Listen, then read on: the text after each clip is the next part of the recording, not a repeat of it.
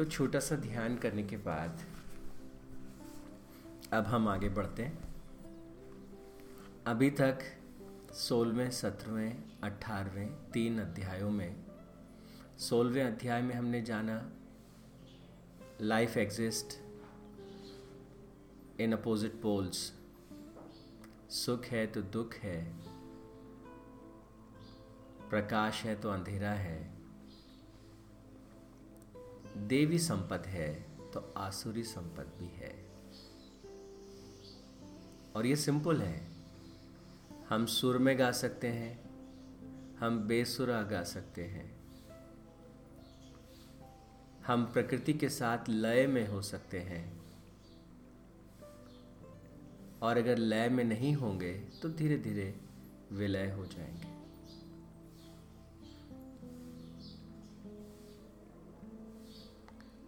तो इसलिए भगवान श्री कृष्ण कैसे हम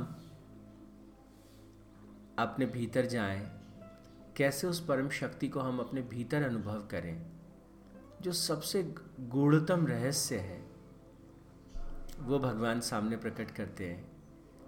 और वो क्या कहते हैं कि अर्जुन 15वें अध्याय के शुरू में, जो संसार तुम्हारे चारों तरफ निर्मित है, ये संसार तुम निर्मित करते हो, और ये बड़ी अजीब बात है। और इसका एक उदाहरण मैं छोटा सा देता हूँ।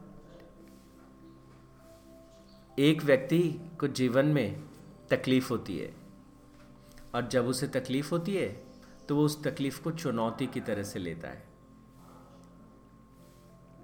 और आगे बढ़ जाता है। एक दूसरे व्यक्ति के जीवन में परेशानी होती है, सेम उसी तरह की, और वो व्यक्ति जो है उस परेशानी से बहुत परेशान हो जाता है और दुखी हो जाता है और डिप्रेशन में चला जाता है। एक ही घटनाक्रम, एक ही तरह का घटनाक्रम दो अलग तरह के परिणाम पैदा करता है। एक व्यक्ति डिप्रेशन में चला गया और दूसरे व्यक्ति ने उसे चुनौती समझी, अपने सामर्थ्य को, अपनी शक्ति को बढ़ाया और सफलता के शिखर तक चला गया। तो इसलिए जीवन को हम आकार देते हैं, जीवन को हम मायने देते हैं, जीवन को हम अपने भीतर से प्रकट करते हैं। इसलिए परमात्मा ने कहा ये ऊर्ध्वमूल, इसको शक्ति, जगत रूपी ये जो वृक्ष है, इसको शक्ति जो है उस ब्रह्म तत्व से मिलती है, उस चैतन्य से मिलती है जो हमारे भीतर है। तो ये जीवन रूपी वृक्ष जो है वो हमारे भीतर से जो है वो शक्ति लेता है। और कैसे फैलता है ये वृक्ष? तो ये वृक्ष जो है इसकी कोंपलें, इसकी शाखाएं, प्रशाखाएं वो लगातार हमारे कर्मों के अनुरूप बढ़ती जाती हैं। हमारी वासनाओं, तृष्णाओं, हमारे विचारों, हमारे भावों के रूप में वो बढ़ती चली जाती है। जिस प्रकार के भाव हमारे भीतर प्रकट होंगे, जैसा हम सोच रहे हैं, अगर कोई व्यक्ति अपने भीतर नकारात्मक भाव लेके बैठा है तो उसके वो झाड़ियाँ, उसकी जो शाखाएं हैं वो उलझती चली जाएंगी, क्योंकि हर कोंपल जो है उस भाव पर निर्भर करता है। और ये एक खास तरह का वृक्ष है। एक इसकी टहनी पे कांटे हो सकते हैं, इसकी एक टहनी पे पुष्प हो सकते हैं, इसकी एक टहनी पे फल लदे हो सकते हैं। इस विशाल माया वृक्ष कैसा होगा, ये हमारे भावों पर, हमारे कर्मों पर, हमारी समझ पर निर्भर करता है। हम इसे अपने भीतर से प्रकट करते हैं, हम अपने जीवन को अपने भीतर से प्रकट करते हैं। तो भगवान एक बहुत बड़ा सूत्र हमें देते हैं। मनुष्य लोक में इस विशाल वृक्ष को, जो कि चैतन्य से अपना पोषण प्राप्त करता है, वहाँ उसका मूल है, और कर्म के अनुरूप, भाव के अनुरूप, विचारों के अनुरूप जिसकी शाखाएं और प्रशाखाएं प्रकट होती चली जाती हैं। भगवान कहते हैं कि ये संसार स्वप्नवत है। स्वप्नवत है कैसे? किसी किसी व्यक्ति को जीवन में बहुत सारी कठिनाइयाँ दिखाई देती हैं, तो भगवान कहते हैं वो कठिनाइयाँ कैसी हैं। अगर तुमने सोच लिया कि कठिनाइयाँ हैं तो कठिनाइयाँ हैं, और तुमने सोच लिया कि वो चुनौतियाँ हैं जिनको तुम्हें पार करना है तो वो चुनौतियाँ हैं। और स्वप्न में कैसा होता है, आपके भीतर जो विचार उठते हैं उनके अनुरूप आपका स्वप्न ढलता चला जाता है। आपके भीतर की जो मेमोरीज आती हैं, भीतर जो चल रहा होता है, सारा स्वप्न जगत आपके भीतर से प्रकट होता है। तो भगवान कहते हैं जैसे स्वप्न भीतर से प्रकट होता है वैसे ही संसार आपके भीतर से प्रकट होता है। तो ये 15वें अध्याय का पहला, दूसरा और तीसरा श्लोक। और फिर वो क्या कहते हैं, इस वृक्ष का फैलाव। कई बार कुछ लोग अपने जीवन को लिटरली नरक कर लेते हैं, इतनी परेशानियां क्रिएट कर देते हैं अपने लिए, इतनी तकलीफ क्रिएट कर देते हैं अपनी जान के लिए। तो भगवान कहते हैं ये संसार रूपी वृक्ष कैसे फैल रहा है, इसको अगर एक सुंदर आकार देना है तो तुम्हें क्या करना होगा, तुम्हारे पास वैराग्य रूपी शस्त्र होना चाहिए। वैराग्य रूपी शस्त्र क्या है?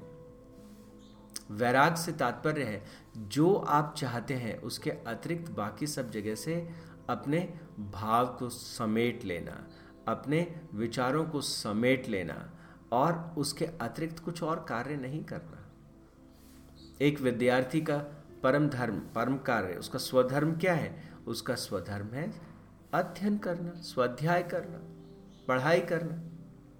तो अगर वो उसी कर्म में रत है, उसी अध्ययन के बारे में वो सोचता है, विचार करता है, और उसके भीतर प्रेम उमड़ता है पढ़ाई के लिए, तो भगवान कहते हैं ऐसा विद्यार्थी वैरागी है। उसे कोई मतलब नहीं बाकी क्या हो रहा है, कौन सी गाड़ी में वो बैठेगा बड़ा होके, कौन सी ब्रांड खरीदेगा बड़ा होके, कोई फर्क नहीं पड़ता। अभी जो मेरे हाथ में है, जो मेरे सामने है, मैं उस पर अपने आप को लगाए। तो इसलिए वैराग्य की आवश्यकता होती है। अब आगे का जो चौथा सूत्र है, उस चौथे सूत्र में भगवान कहते हैं कि हमें इस जगत के भीतर उस परम को खोजना चाहिए, उस परम तत्व को खोजना चाहिए। और उस परम तत्व को कौन खोज सकता है? जो मान और मोह से रहित हो गए हैं, जिन्होंने संग दोष को जीत लिया है। संग दोष किसे कहते हैं? कोई व्यक्ति चाय पीने लगता है, अब चाय की लत हो जाएगी। कोई व्यक्ति कुछ करने लगता है, किसी तरह की एक चीज़, उसकी एक लत हो जाएगी। बहुत सी आदतें हमारे अनकॉन्शियस में बैठी रहती हैं। एक व्यक्ति कहता है मैं किसी की सुनता नहीं, ऐसे व्यक्ति की सहनशीलता समाप्त हो जाएगी।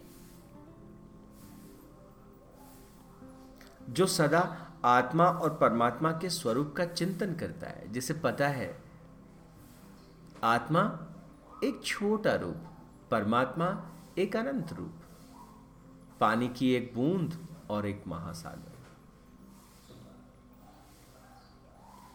तो वो उसके स्वरूप का चिंतन करता है, जिसकी कामनाएं पूर्णतया निवृत्त हो गई, जिसे लगता है दूसरों के लिए करते रहने से आपको अगर आनंद मिलता है, खुशी मिलती है, आपको मज़ा आता है।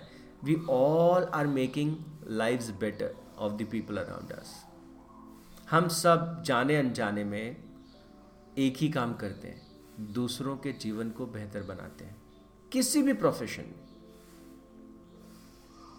हम हमेशा एक ही काम करते हैं। एक किसान दूसरों के लिए अनाज उगाता है, एक डॉक्टर दूसरों का इलाज करता है, एक शिक्षक दूसरों को शिक्षा देता है। हम हमेशा जो कुछ करते हैं दूसरों के लिए करते हैं।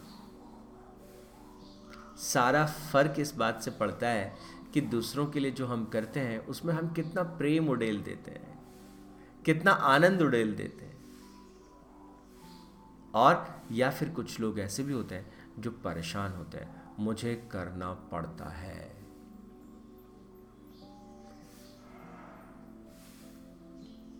तो भगवान कहते हैं जब व्यक्ति कामनाओं से भरा होता है, उसे लगता है मैं मेरे लिए करना पड़ता है दूसरों के लिए, उसका कोई विकल्प नहीं है। और आदमी सोचता रहता है मैं, तो कहते हैं इस तरह का व्यक्ति कामनाओं से भरा रहता है। ऐसे व्यक्ति को कष्ट स्वाभाविक है।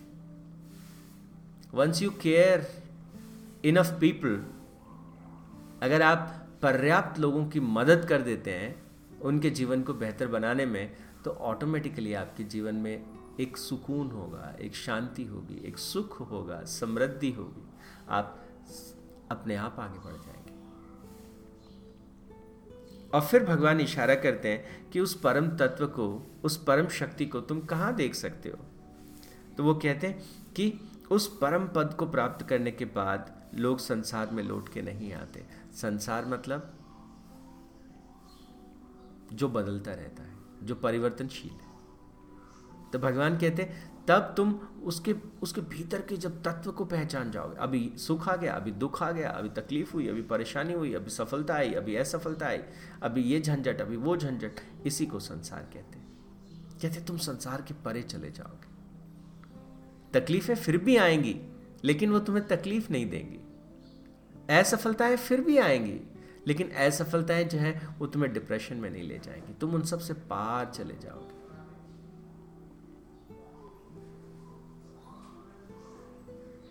और भगवान कहते हैं वो ऐसा पद है, वो ऐसी अवस्था है जहां ना सूरज पहुंच सकता है, ना चांद पहुंच सकता है।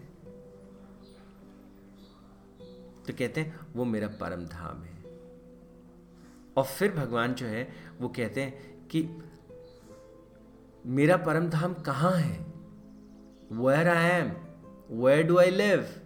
और फिर धीरे से कहते हैं जीवों के संसार में मानो मेरा ही अंश जीव रूप में बना हुआ है। 15वें अध्याय के 7वें श्लोक में कहते हैं। तो कहते हैं मैं ही जो है मन के रूप में, इंद्रियों के रूप में उनको शक्ति प्रदान करता हूं। मेरी ही शक्ति से वो जागृत होते हैं। और फिर एक समय आता है जब ये जो शरीर है इसे त्याग कर, जैसे खुशबू एक जगह से दूसरे जगह चली जाती है, ठीक वैसे ही मैं भी एक शरीर से होता हुआ आगे दूसरे शरीर तक चला जाता हूँ। और 15वें अध्याय के 9वें श्लोक में कहते हैं कि कान, नेत्र, त्वचा, रसना, नासिका, ये मन जो है मन को आश्रयों के मन को आश्रय करके ही विषयों का सेवन करता है।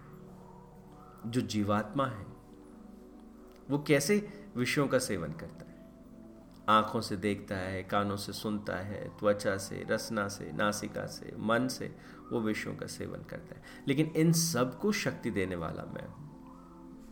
और ये जानते हुए भी हम नहीं जानते, ये समझते हुए भी हम नहीं समझते कि वो परम तत्व हमारे भीतर है। और फिर क्या कहते हैं 10वें श्लोक में? जब नहीं जानते, जब वो उसे देख नहीं पाते तो सुख दुख में पड़ते रहते हैं, परेशान होते रहते हैं। तो भगवान कहते हैं कि इस प्रकार तुम्हारे भीतर जो परम तत्व है, मूढ़ लोग उसे नहीं देख पाते, लेकिन जो ज्ञान नेत्रों वाले हैं वो इसे समझ जाते हैं, वो इसे देख लेते हैं। और जो उस परम तत्व को, उस परम पिता परमात्मा को अपने भीतर देख लेते हैं, they become better human beings, they become great human beings. तो उनके जीवन का ध्येय कैसे होता है? परमात्मा तेरी शक्ति से तेरे लोगों के लिए काम करता हूं, इसमें मेरा क्या है? And I enjoy this process. तो एक पेड़ है, उस पेड़ ने जमीन से पोषण लिया और फल बना दिए।